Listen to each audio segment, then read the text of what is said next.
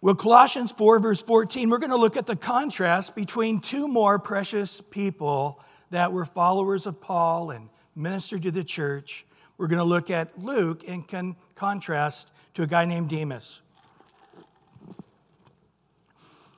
Again, as we've been looking at this, this is part three of Precious People. Um, we've asked ourselves, what is the key that's come out about the various pastors and people involved in the ministry. They were faithful. And Paul really breaks it down in 1 Corinthians 4 2 by saying, That's it. When we stand before the Lord, it's not, were you reaching thousands? Were you prosperous? Were you, it's, you may have a very simple, tiny little ministry.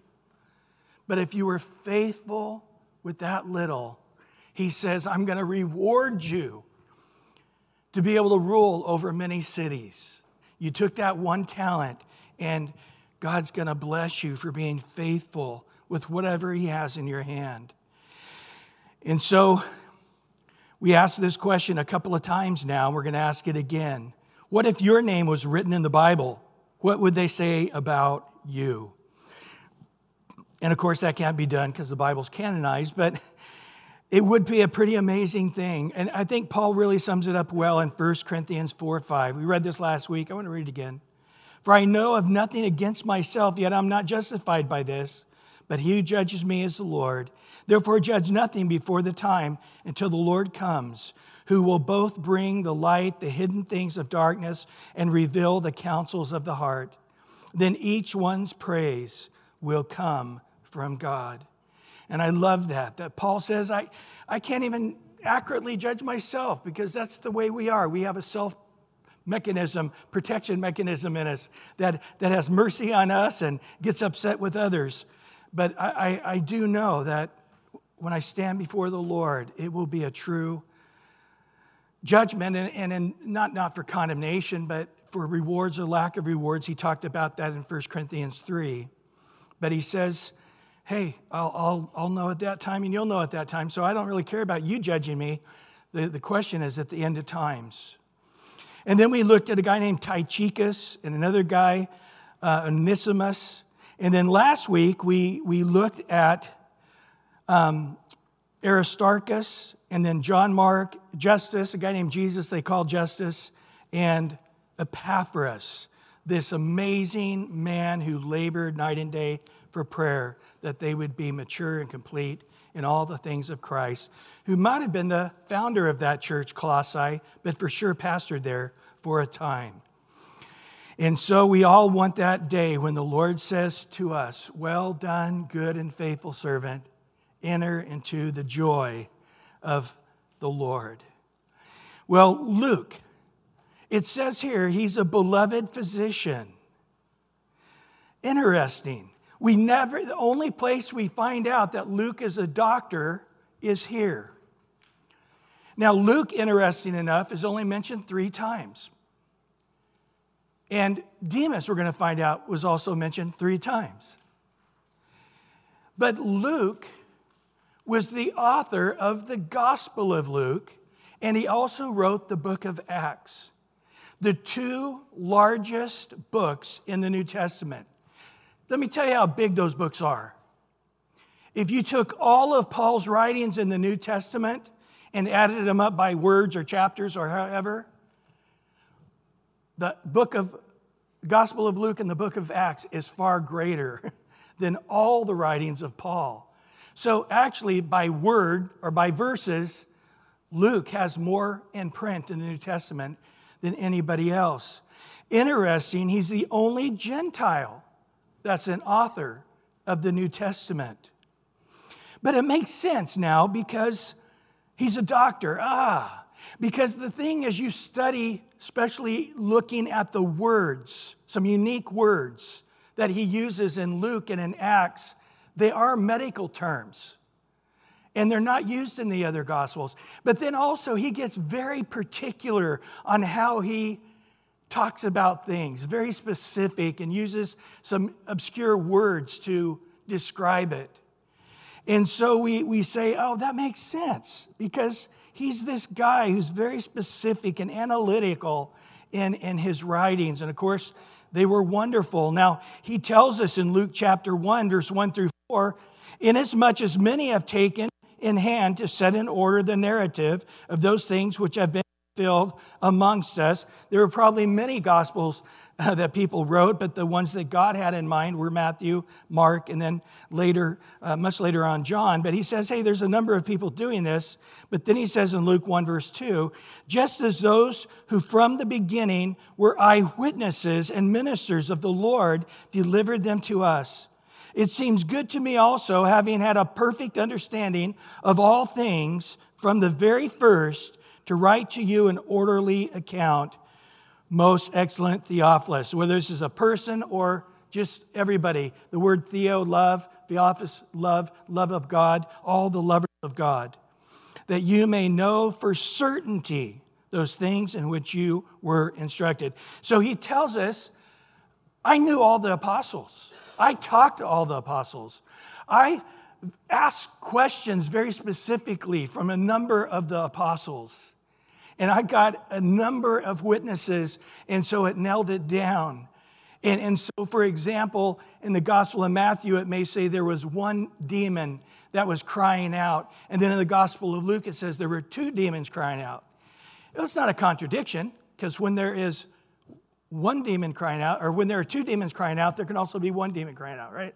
So it, it's just the one gospel was just saying, here's the story, and here's what's important about this story. You know, he didn't say it was raining or there was a kid running by chasing his dog, or there's a lot of things they didn't add in. They could have added in.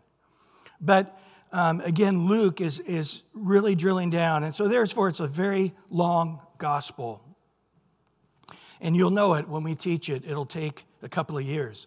Um, it was funny because I, I talk to pastors pretty regularly. I did just this week, who is was having a, a Gospel of Luke blues because you, you get into about chapter 8 and you realize, oh my goodness, this, we're never going to finish this.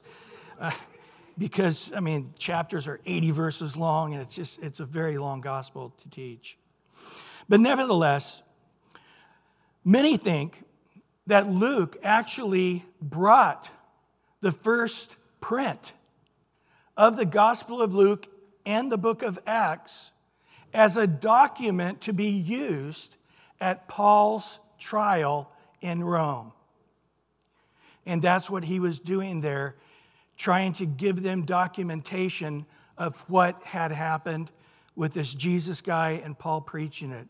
Because you know, most of the book of Acts is focused on Paul and his ministry. And so uh, that would be interesting if indeed that happened. But nevertheless, we do find Luke mentioned three times, but interesting enough, it's one here in Colossians, one time in Philemon, in verse 23 and 24, it just says he greets you and he's a fellow laborer. And then the last time we have mentioned is in 2 Timothy 4. Now, the reason this is interesting, because Demas is mentioned in Colossians, He's also mentioned right next to Luke's name in Philemon, and he's also mentioned in 2 Timothy 4. So we're going to see that in a moment. But here's what it says about Luke in 2 Timothy 4:11, only Luke is with me. This is when Paul is moments away from being put to death by Nero.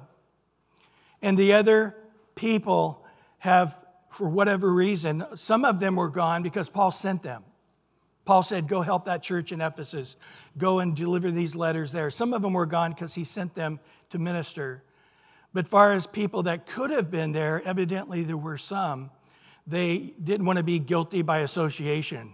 It's like, yeah, let's kill Paul, and hey, you're guilty of exactly what he is, and kill him and him and him. And it's like, ooh, no, I, I don't want to be around when they're dealing out the sentences there. That's the impression you get. So only Luke was with him to the end. Interesting. Well, now we switch over to Demas. And here it tells us Demas greets you.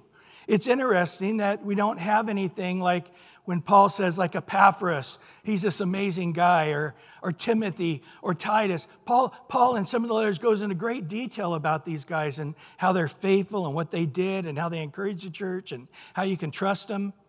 With Demas, we don't get any of that. We just hear him greet you. That's the, the best Paul can say about him.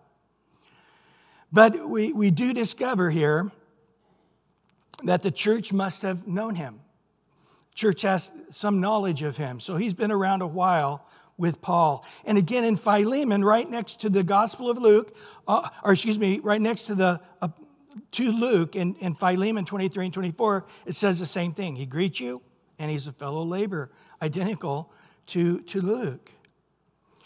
But now, six years later, the third mention, we come to 2 Timothy 4 and listen to verse 10, quite the opposite of Luke. And Demas has forsaken me, having loved this present world, has departed for Thessalonica. So Demas went from being a fellow laborer to one who turned his back on the Lord and on the Apostle Paul. What happened? We don't know. We have three things here that it tells us about him. You know what I've always thought in my mind? That some rich uncle died or his dad died and he got this inheritance, a bunch of money. Because I have actually seen that with young people doing well, scraping to get by, they're working on their education or they're struggling, trying to get established in their work, and then a grandpa or an uncle or somebody dies and they get lots of money. And I've seen them just change in a moment. And all of a sudden, within weeks, they're doing stuff that they never would have done before. And, and uh, they find themselves no longer with an appetite for God whatsoever. Uh, the Bible does say the love of money can, is, can be the root of all evil. And it says that those who desire to be rich fall into many hurtful lusts, but also it says the rich man getting to heaven is like getting a camel through the eye of a needle. It's a difficult thing to have a full wallet and a full heart. I don't know, but something happened where on a dime it appears, Demas went from being with Paul and a fellow laborer to not being with him when Paul really needed him to be there in the end. Luke was there, the only one, right to the very end. Demas was never sent out to encourage a church. Demas was never given letters to go deliver to the church.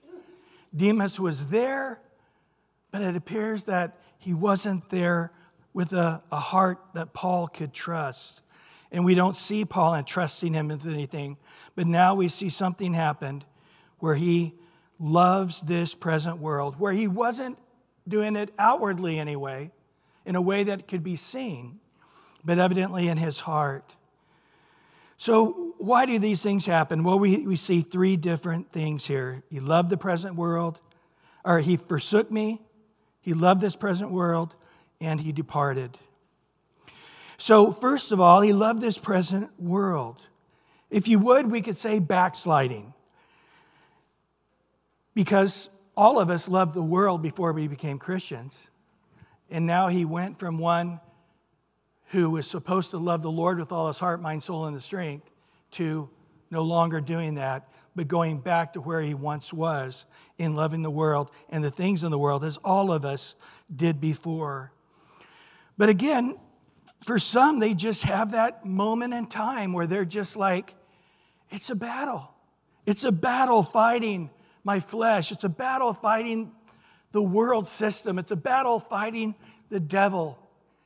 And if I could just go to the college campus and all the liberal kids are into all these, and they're saying this rather than it grieving me and me having to resist all this liberalism on the college campus, if I can just go and agree with all of them and be in unison with all of them and being invited to their parties and invited to do stuff with them and be one of them, oh, I have such a peace about that.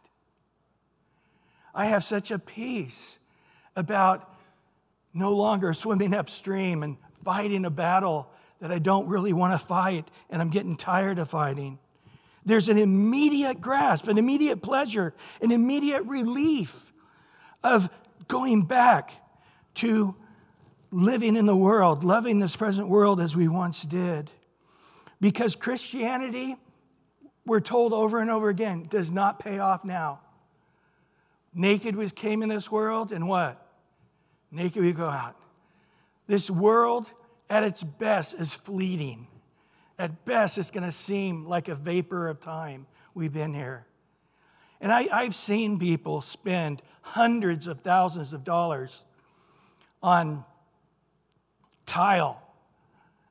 And they build this nice house. This is no joke. There was a guy up in Big Bear, a wealthy guy, and he wanted every single brick he put down as the floor in his cabin to tune to the note of E. No joke. And one of the contractors was telling me it took them a couple of years just to bing and get it and, and to, and to do it, it, it, it's crazy. But I, I guarantee you, there's some other guy walking on those letter, you know, note E things has no idea. And that's what happens. They walk on these hundred thousands of dollars tile, tile and nobody notices it anymore. First time they walk in, wow, these are amazing. These are beautiful. And then within a week, they don't even notice it anymore. This world, you cannot get an eternal grasp on this world. We have to wait patiently for the Lord's return or to leave this body to go be with the Lord. Listen to Hebrews 11, verse 13 to 16.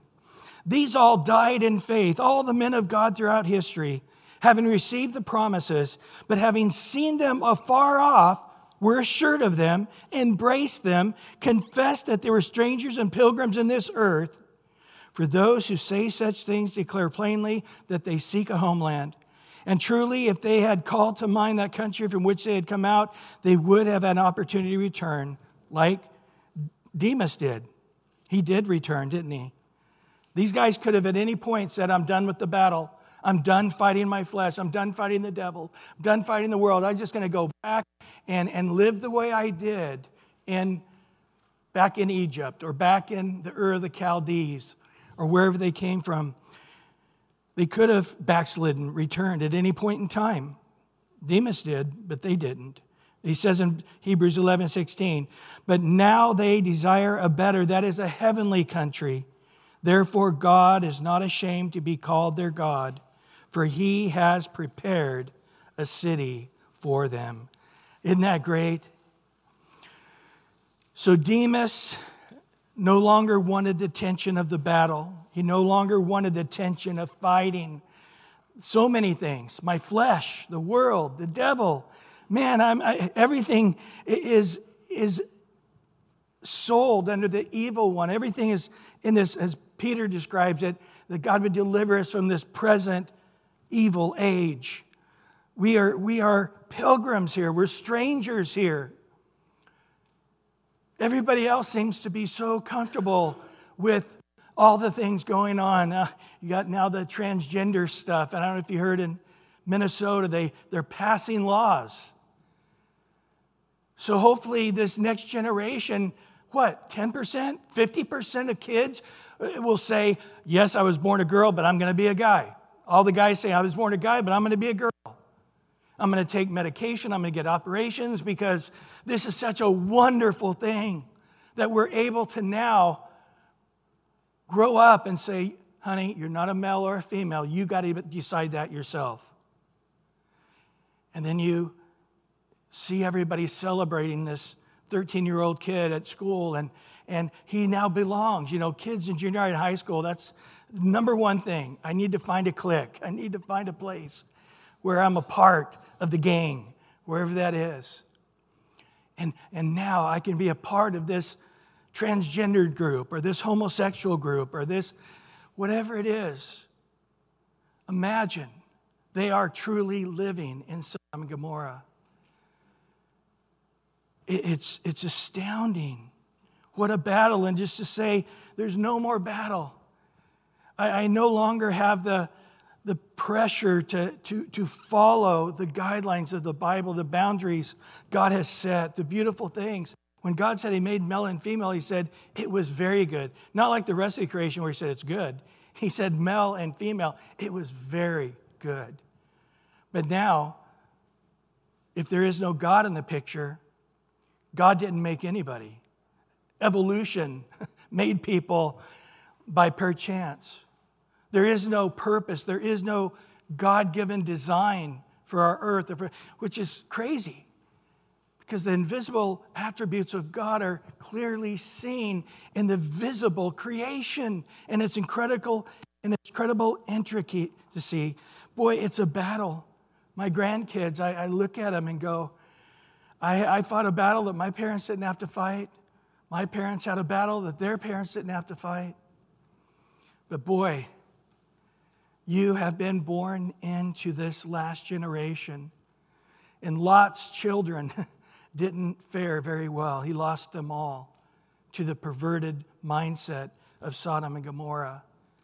Two of the daughters wouldn't leave with him, they stayed and died in Sodom and Gomorrah. And the two daughters that were with them were completely perverts, getting their own dad drunk and having sex with their own dad, literally molesting their dad after they got him intoxicated so they could have a baby. It didn't, it didn't matter to them if it was their own dad who got them pregnant. That's, what, what are you, some prude?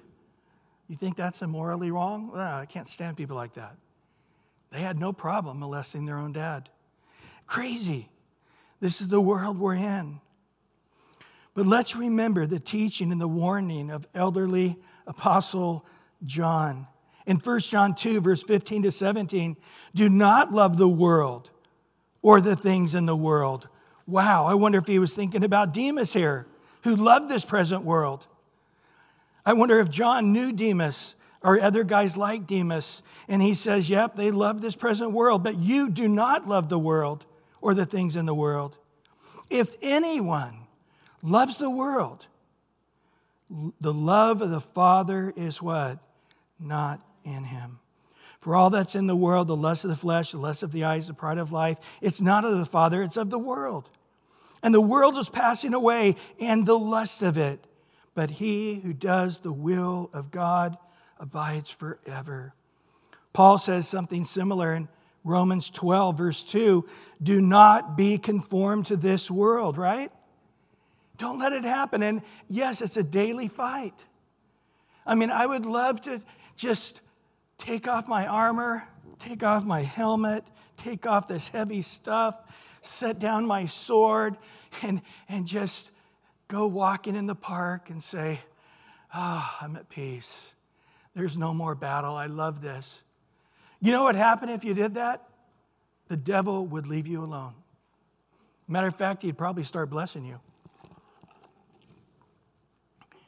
He would give you a better job and give you a windfall of money and bring people into your life, at least for the immediate, to make it look like you're, you're now under the heavy black yoke of Christianity, and now you're able to see that everybody's good and everybody, if there is a God, God loves everybody equally. We're all going to heaven. Everybody, the brotherhood of all believers, everybody's good and everybody's going to heaven.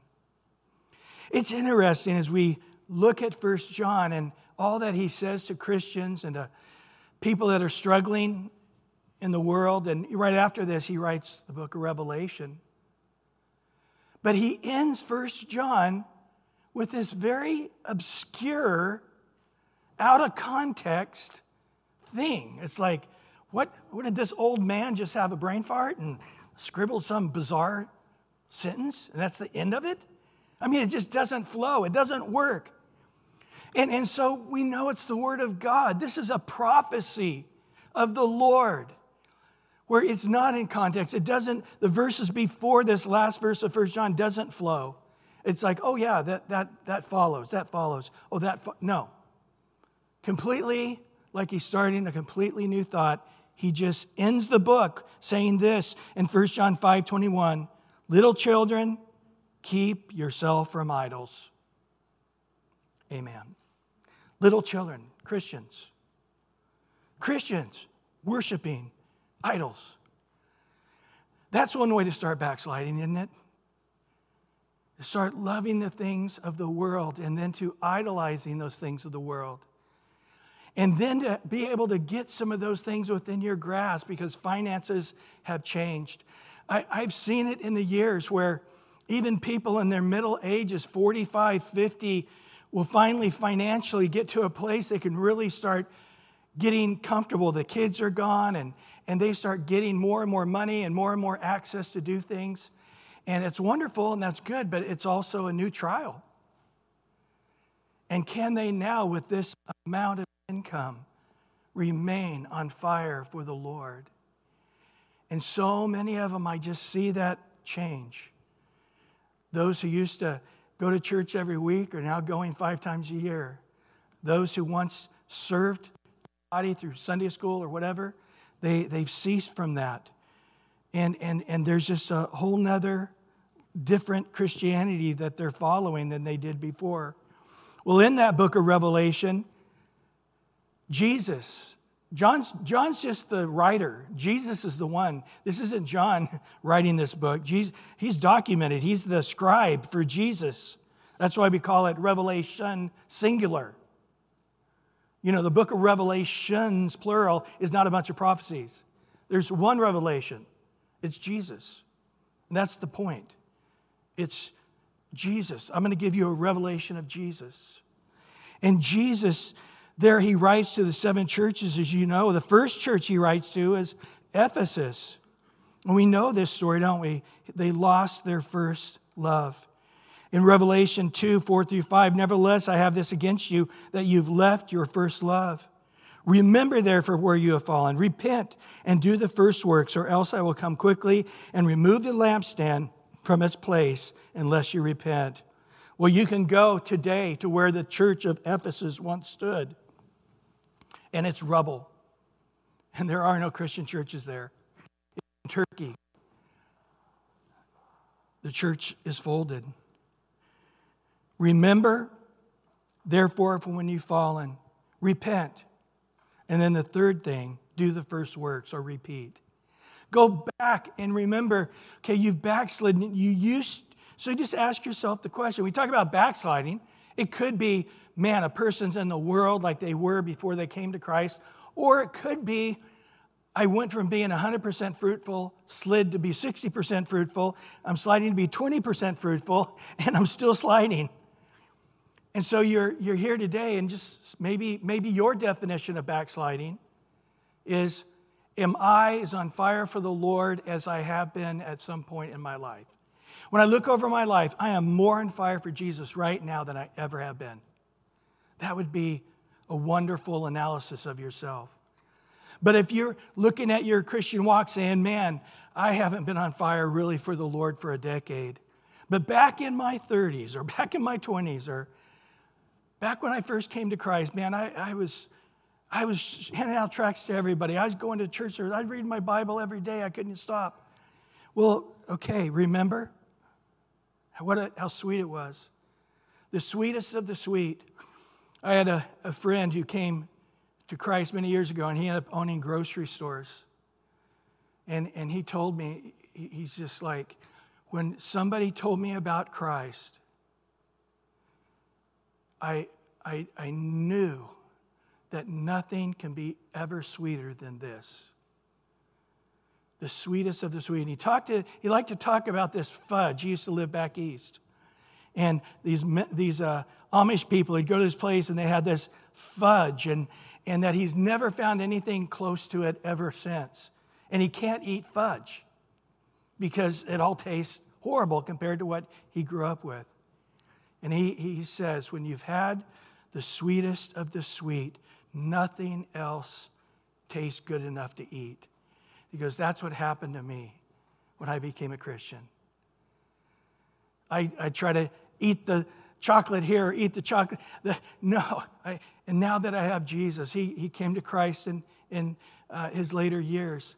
He, he's just like, man, it just has, nothing else has taste. I love that hymn. We're going to sing it this Wednesday night, when, when the th- things of earth grow sweetly dim in the light of his glorious face. You guys know that hymn? Turn your eyes upon Jesus. And this is it. He's saying, Was there a time where you had this fellowship with Christ, where he was the sweetest of the sweet, and nothing else could even come close to tasting good? Repent. That's it. What's that? It's change of mind. Turn around, go the opposite direction, and just do it. I don't feel it. I, before I felt it and I did it. Before I felt this desire to read the word and I did it. Before I felt like I wanted to pray for hours and I did it. Now I don't feel it. So I'm, I'm, I've remembered, I'm repenting, and now I'm waiting to fill it again. And he's saying, no, you got to walk by faith. I love that where Moses had his rod and he touched the Red Sea, it departed, became dry, and then they walked across. But later, when the children of Israel would need to cross the Jordan and it was at the high season, God said, Have the priest put the ark, very, very hundreds of pound heavy thing, and have the priest walk into the Jordan. And as they walked into the Jordan, the waters began to part and turn dry. So, yeah, it was great when the sand was dry on the Red Sea. We just walked right through. But this time, you've got to do it and then God will revive your heart. And possibly you'll feel it, maybe you won't. Part of that is a decade of our life where we felt a lot of things big. And we don't feel things as big anymore as we get older. It doesn't matter. I don't need to feel it. It's the truth, and I want to walk in it. And then the last church, we know this, don't we? The church of Laodicea. Hey, my timer up here says I've been preaching for zero amount of time. I forgot to start it. So I'll start now. I won't preach longer than 35 minutes, okay? Um, but the church of Laodicea, we know this one well, don't we? It became lukewarm. He says, I know your works, you're neither cold nor hot. I could wish you were cold or hot. I'd rather you be completely cold, because then maybe your heart would hear the gospel, or completely hot. There you go. Demas, Demas is just burning hot for Jesus, like I've never seen him burn before. Boy, that would have been so much better, huh? And he hates this world and the things of it the lust of the flesh, the lust of the eyes, the pride of life. Demas hates it more than he's ever hated it, and he loves God in a way I've never seen a man love God. Wow. Is that what the Bible would say about you if you were in it? And then he says in verse 16 of Revelation 3 So then, because you are lukewarm and neither cold nor hot, I would vomit you out of my mouth. Wow. Would you ever have thought Jesus would say such words? Gross, very offensive, very in your face, very rude, harsh. Would you ever thought our sweet Jesus, our shepherd of our souls, our, bro- our husband to come? Have you ever heard a guy that's going to get married in a few weeks say to his bride to come, uh, I want to vomit you out of my mouth? You'd never hear it, right? But lukewarmness is the backsliding, if you would, where Paul describes it in 2 Timothy as having a form of godliness, but with no power, no reality. That's the church here. And then he goes on to say, Because I say I'm rich and I become wealthy and have need of nothing, and do you not know that you are wretched and miserable and poor and blind and naked? I counsel you to buy from me gold refined in fire, that you may be rich, white garments that you may be clothed, that the shame of your nakedness may be revealed, and anoint your eyes with eye salve, that you may see. As many as I love, I rebuke and chasten, therefore be zealous and repent. So I'm saying this because I love you, not because I hate you or I'm beating up on you. And then he says this in Revelation 3:20, Behold, I stand at the door and knock. If anyone hears my voice and opens the door, I will come into him and dine with him and he with me. So I'm not saying this because I don't love you. I love you. That's why I'm saying this. And it's harsh. But here he's talking to the church and he's saying, I'm on the outside. He's not talking to non Christians, I'm knocking on the door yard, although I believe that's true. And I think you can say that. But he's not saying that to non Christians here. He's talking to people that are Christians that are going to church, that are doing all the things that would make you think they're uh, doing great spiritually. So, from man's point of view, oh, the church of Laodicea, man, they, the whole city is really wealthy now. Everybody's financially doing better than they've ever done. In the church, we built a giant steeple with a cross on it, and we, we didn't have to borrow. We paid for it all cash. Man, people are giving, and, and uh, the church is doing better than ever before. But Jesus, from his point of view, who doesn't look on the outward man, looks on the heart, says, no, you're not wearing nicer clothes. You're wearing nothing. No, you're not seeing better with those new glasses. You're seeing nothing. And I'm telling you that your analysis of yourself is wrong and very, very wrong. But what's am I doing? Am I condemning you? No. Am I hating on you? No. I'm lovingly knocking, pestering, annoying you knock, knock, knock, knock. You know, you, just want somebody to go away. Sometimes you have those guys that come to sell you something, and, and it's like, I don't even want to go to the door and tell them I don't want to, their stuff. That's where the ring comes in. You just push the button. No thanks. Because you're afraid you open that door, somebody might mug you or something these days. You just never know. But either way, if you got a persistent one, it become annoying. Well, Jesus is persistently knocking. Jesus is outside of these believers. And because of their pride about their knowledge or spirituality, I don't need, the, the lukewarm heart is saying this, the backslidden lukewarm heart is saying this. I don't need to feed the fire so fervently. I don't need to study the scriptures so consistently. I don't need to have devotions daily.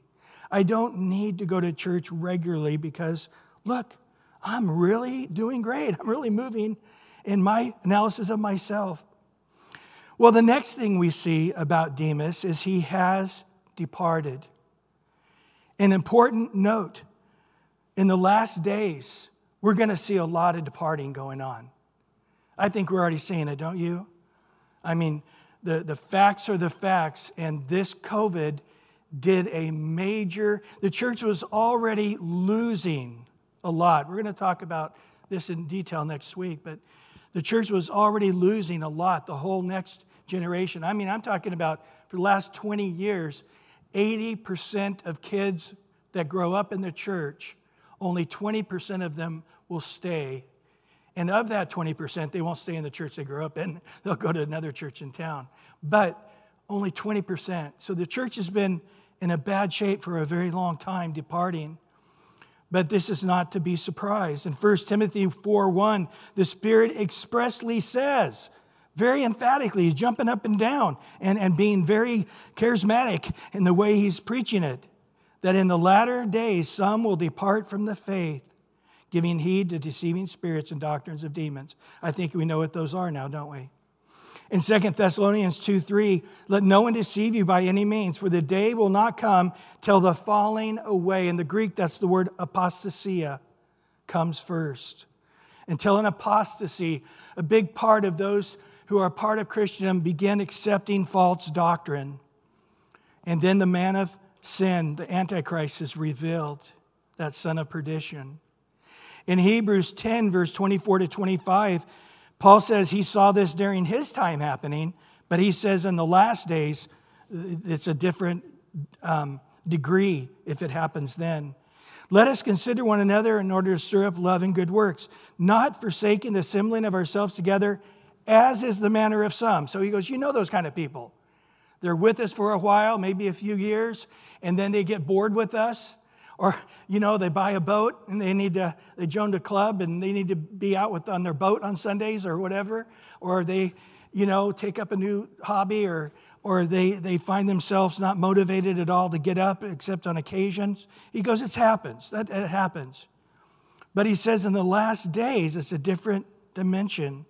Don't forsake together, together yourselves, but exhort one another and so much the more as you see the day approaching. So, in the last days, this can be far more detrimental than in other times before the last days. And then John says, once going back to 1 John 2:28, now little children abide in him, so that when he appears, we may have confidence and not shrink away from him in shame at his coming. So he's saying, guys, you don't want to be in that place where you've departed or you're half in and half out. Jude says it this way keep yourself in the love of God. And that's pretty much it, right? Like Joshua said, it's for me and my house. If you think it's evil serving the Lord, you think it's evil to put pressure on yourself to read the Bible every day or to go to church, you, you feel like you have to beat your body in subjection to, to obey God, if that seems wrong to you, in other words, Christianity should be more like a walk in the park, not a battlefield.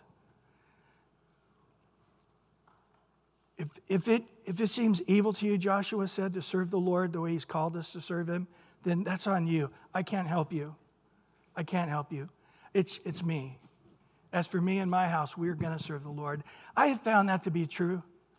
That you really want to grab your spouse and drag them up the hill, you can't. Walking as a Christian is like trying to climb the side of a mountain that's sandy. and you're, you can make a few inches at a time, but you got to keep scratching going up. And you, you grab one person, you, you can't do it. Though none go with me, yet I will follow. There comes that place where you say, It's for me. I am going to follow the Lord. Keep yourself in the love of God. And then he says, waiting anxiously for the mercy of our Lord Jesus Christ to eternal life. Boy, I'm waiting anxiously. It's getting harder and harder to watch people who are believing these demonic lies of these last days. It's, you know, looking at the lots of this world who are the righteous souls vexed every day. My righteous souls vexed every day. Have mercy on some and others doubting, he says in verse 23 of Jude. Save others, snatch them out of the fire, and on some have mercy with fear hating even the garments polluted from the flesh. So the picture there is as you're being raptured, you grab this carnal Christian and grab him, and you're being changed into the image of Christ, and, and he is too, but his dirty garments are still on him. You know, the garments that are smelling with the drugs or the illicit sex or whatever it is, they smell of his sin. I just want to make a quick note here. I do not believe that a believer can lose their salvation. Those who believe in him, he says first, shall never perish, but have everlasting life. In John 6, 39 and 40, it says, This is the will of the Father who sent me, that all he has given me, I should lose nothing, and should raise it up on the last day. And this is the will of him who sent me, that everyone who sees the Son and believes in him may have everlasting life, and I will raise him up on the last day. In John 10 28, I give them eternal life, and they shall never perish. Neither shall anyone snatch them out of my hand.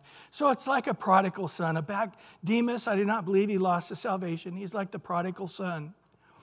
But again, Jesus says you're to want to have treasure in heaven. And of course, we, we want to finish the work that God's given us to do. We want to look to the love of Christ and finish that work. Well, the third thing is, He has forsaken me. Jesus, I guess, had his Judas, and Paul had his Demas. So we understand that, that we are a part of the whole body of Christ. It, it may, I understand that, that you individually don't make up the body of Christ. You're a hand, you're an arm, you're an eye, you're an ear. But when that ear is gone, or that hand or that arm is gone, it hurts, doesn't it? In 1 Corinthians 12 26, if one member suffers, all the members suffer. If one member is honored, then all the members rejoice. And then he also says, um, well, that, I was going to say, it's interesting that right before it talks about Luke and Demas, he, he gives us this long couple of verses on Epaphras. And do you remember what Epaphras prayed for? I wonder, I wonder if Epaphras, Paul was thinking about Epaphras and how he prayed for people, and then he thought of Demas. In Colossians 4:12, Epaphras, remember this from last week? He's always laboring fervently for you in his prayers. For what? One, that you may stand. Demas wasn't standing, was he? Number two, that you would be perfect and complete. He wasn't finishing the race in that way, was he? And third, in all the will of God. Boy, Epaphras really prayed that perfect prayer, didn't he? Well, what is the answer to backsliding? First, we all know it simply abide. Jesus said, Come to me, all you labor and heavy laden. I will give you rest. Take my yoke upon you. Learn from me, for I am gentle and lowly in heart, and you will find rest for your souls, for my yoke is easy and my burden is light. If you're in a backslidden place right now today, it's not about starting to create a legalistic, you know, I'm going to go home and throw my TV away and I'm going to, you know, I'm going to, whatever, you know, get on my knees for four hours every afternoon and, and pray. You don't need to start doing something legalistic. You're a sheep that jumped over the fence and you're long ways away and you almost got ate by the wolves and you're running back. Just keep running into the arms of Jesus. Just curl up in Jesus' arms. He's not trying to load you down, He's not trying to wipe you out. His burden is easy and light. What has He called us to do? Just to walk by faith and, and follow Him, abide in Him. You guys know John 15 Abide in me, Jesus said, and I in you. The vine can't bear fruit of itself. And the, the branches can't bear fruit of itself. It's got to abide in the vine. And the vine causes the branches to be fruitful. And he says that's the way you need to think of it. I abide in you, you abide in me. And if you will abide in me, you will pray. You'll start praying. I need to pray more. You know what? Just abide in Jesus, you'll pray more. Meditate on the word day and night, you'll pray more. And then he goes on to say, This is how you will prove yourself to be the disciple by bearing much fruit. Secondly, it's building up your faith. In Romans 10, it says, through the word of God, we build up our faith. David says in Psalm 119 11, Your word I have hidden in my heart that I might not sin against you. And then again in Jude, it says, Building up yourself in your most holy faith, praying in the Holy Spirit. The third thing is keeping yourself unstained by the world. I love that, where James says, Pure and undefiled religion before God the Father is this to visit orphans and widows in their trouble. And the third thing is keep yourself, keep oneself unstained or unspotted from the world. I love Peter. He, he nails it. In 1 Peter 1, verse 13 through 19. Therefore, gird up the loins of your mind and be sober. Rest your hope fully upon the grace that is to be brought to you at the revelation of Jesus Christ as obedient children, not conforming yourself in the former lust as in your ignorance. There it is again. Not being conformed as you, a lifestyle that you lived before you came to Christ. For he who called you is holy. You also be holy in your conduct, because it's written, Be holy, for I am holy. And if you call on the Father who without partiality judges according to each one's work, Conduct yourself throughout the time of your stay here in fear. We're walking in a battle, we're walking through a landmine. We need to be aware that our flesh is screaming to have its way. Knowing that you were not redeemed with corruptible things like silver or gold or aimless conduct received by the traditions of our fathers, but with the precious blood of Christ as a lamb without blemish and without spot.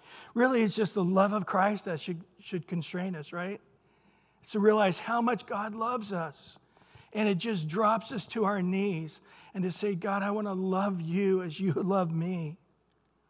1 Corinthians 6 makes it clear we're not our own. The Holy Spirit lives in us, that God has purchased us with his blood.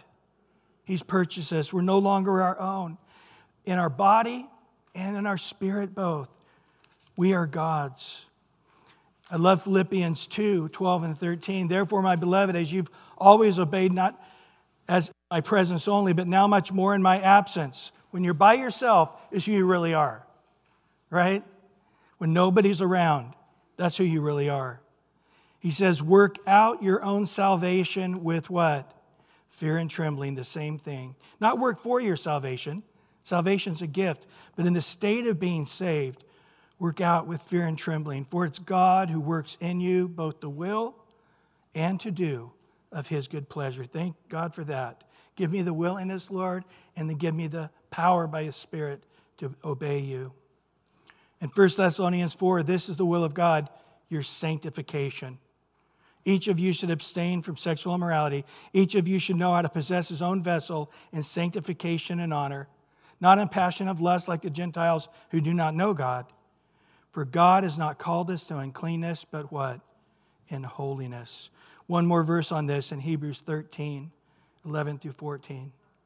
And do this, knowing the time now is high time to awake out of sleep, for now our salvation is nearer than when we first believed. The night is far spent, the day is at hand.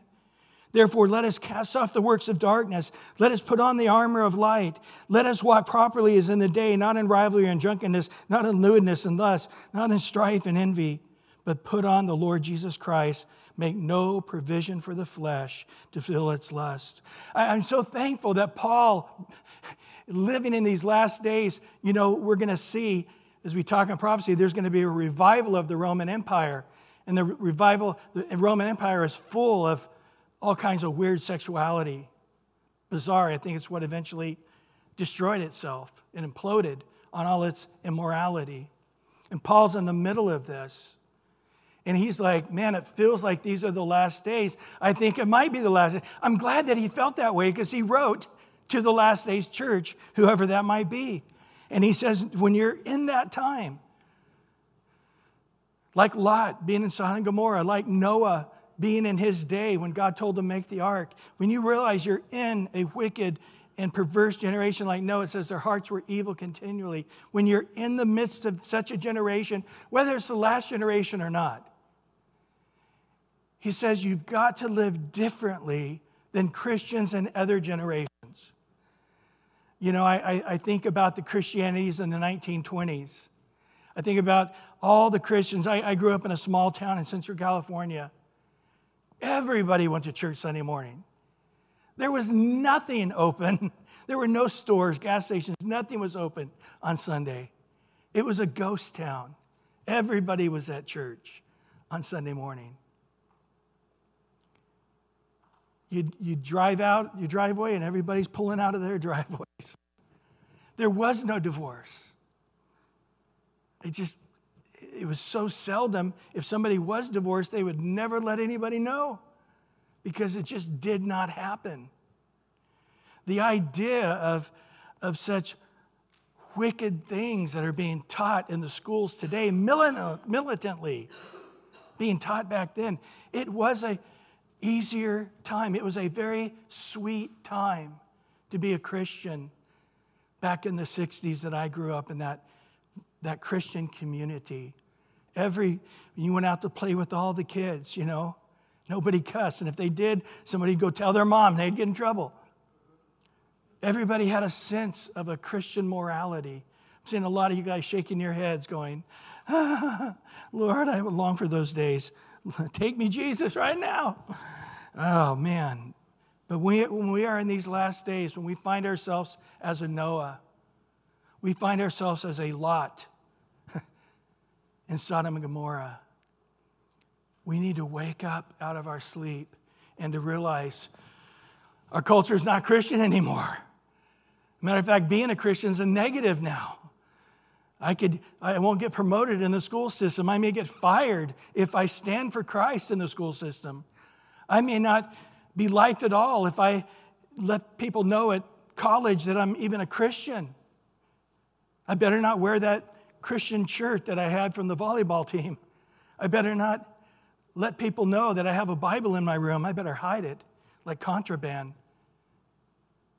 Yeah, we, we are in that generation. He says, when that generation, you are in it, wake up. Wake up. Because we need to cast off the works of darkness. We've slowly been living like the world. We've been slowly compromised by the world. We need to get back on the armor of God. We need to walk properly as in the day. Put on the armor of light. Put on the Lord Jesus Christ. Make no provisions for the flesh to fulfill the lust. Well, the fourth thing here is understanding that the Christian life is a fight to the end, never a walk in the park. This is not heaven. Well, if God loved me, I'd get that new car. If God loved me, I'd get that nicer house. If God loved me, you know, I would have a beach, I'd have a beach house in Malibu. Guys, the earth is the Lord's and all that's in it, and you are his children who inherit all things. Yeah, but I've never got to go to Switzerland and ski. You know what? In the millennial reign, which is coming, there's going to be a thousand year millennial reign. You will be in a brand new body. Why don't you go skiing for 100 years? And you got 900 years left. Well, I've never got to go scuba diving in the Bahamas. Do that the next 100 years. You got 800 years left. Well, I want a house on the banana. House on the banana. You got the whole, the whole Malibu is yours. Take it all. Do you understand? whatever we're sacrificing, whatever we're losing, whatever isn't, whatever pleasures we're denying ourselves in this life because it might cause us to be tied into the wickedness of this world, we're going to get back a hundredfold in the life to come. And then after that, everything's going to melt with a fervent heat. There'll be a new heavens and a new what? Earth. We are going to live forever, but on a brand new earth that has no demonic touch of the Satan whatsoever, as well as heaven. We'll be able to live in both. And so, yeah, uh, God's not being mean to us because we're in a battle. The moment you become a Christian, you are in the battle. Okay? I'm sorry, but that's what you're signing up for. I know I, I love Ray Comfort on this. He says that people have taught, oh, come to Christ and you'll lose weight. Come to Christ and your marriage will be better. Come to Christ and you'll be happier. Come to Christ and you'll make more money. Come to, and, and, the, and so come to Christ. And then they come to Christ. Now, in most of the world, I'm seeing testimonies all the time. You're in Iran and you come to Christ, your whole family may cut you off. They may even kill you. You come to Christ in China, you're in trouble. You come to Christ in a Jewish community, they will cast you out. No, for coming to Christ, for a lot of people, literally cost them their life, if not their livelihood, if not their family.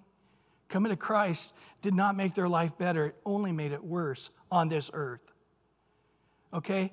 So, no, he, he says it's, it's like if you're on a plane and, the, and the, the, the, the captain said, Hey, we just lost engines the plane's going down. Um, everybody put on a parachute. And the stewardess comes through and says, Hey, put on a parachute. It'll make your life happier.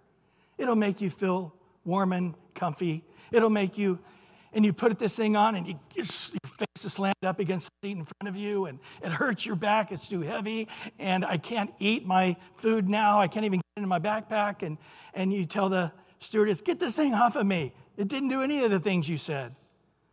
But if she hands you the backpack and says it's heavy, it's going to hurt, it's going to be uncomfortable, but in a minute you're going to have to jump out that door.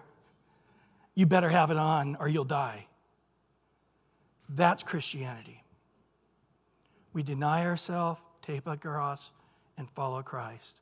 We lose our life in this world when we become a Christian. The moment we become a Christian, we enter the battle Jesus said, Before you can follow me, you first got to take up the cross and follow me. Jesus said, It's a narrow way that leads to life, but a broad road that leads to destruction. Enter by the narrow gate. And of course, we know the house built on the sand versus the rock, right? Those who hear God's word and do it build their house on the rock.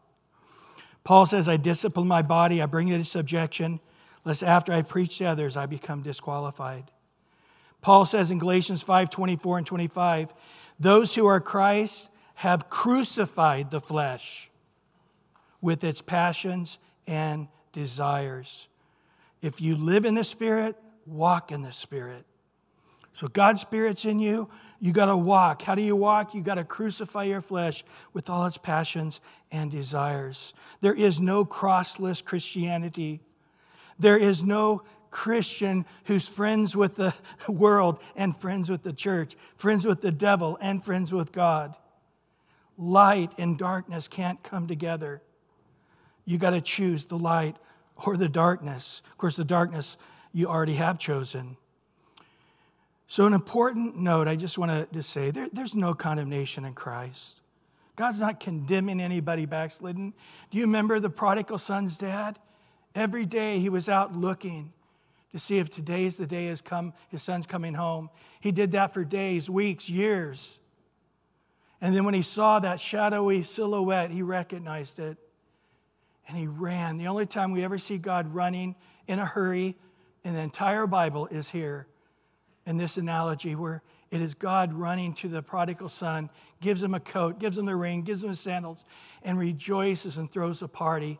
There's no condemnation coming from God. He's for us, never against us. He's given all things, his only begotten son, to get you. He's not going to reject you now. Life is real, isn't it? Shakespeare said this Life seems like a play. The difference is real blood is spilt on the stage. This is real, right? Life is real. When you're at a funeral, you realize life is real. Paul says in Romans 8, 5, and 6 For those who live according to the flesh set their minds on the things of the flesh, but those who live according to the Spirit, the things of the Spirit. For to be carnally minded is what? Death. But to be spiritually minded is life and peace. Galatians 5, 16, and 17. Walk in the Spirit. You shall not fulfill the lust of the flesh. For the flesh lusts against the Spirit, and the Spirit against the flesh. These are contrary to one another, they're at battle with one another. You do not do what you wish. Interesting. Whatever is the strongest is going to win. If you have a life full of the word and prayer and fellowship, and you're getting built up in, in Christ and you're close together with the other sheep huddling together, if your campfire is going out, what do you do? You, you get all these little sticks and get all the embers and you get them all together. If you got an ember by itself, it's going to go out. Get that ember into the fire pit there and it, it'll get going again. In the same way, we don't do as we wish. We do what we're the, what's the stronger. Is it the flesh? If you walk in the flesh, you're going to have a spirit that's grieved. But if you walk in the spirit, you're going to have the joy and the peace of Christ in your life. So we're going to end on this, what we've learned. Let's all of us be prayer warriors like Paul and Epaphras, even though that was last week's message. I mentioned it today. Secondly, let us be faithful to the end, like Luke. Only three things said about him. But the third thing was he was the only one went to the end. Let us not grow weary and walk away like Demas. We're all weary. We're all hate the battle. We don't want to be in a war. We want to be in a place there is no devil and the world system is God's system.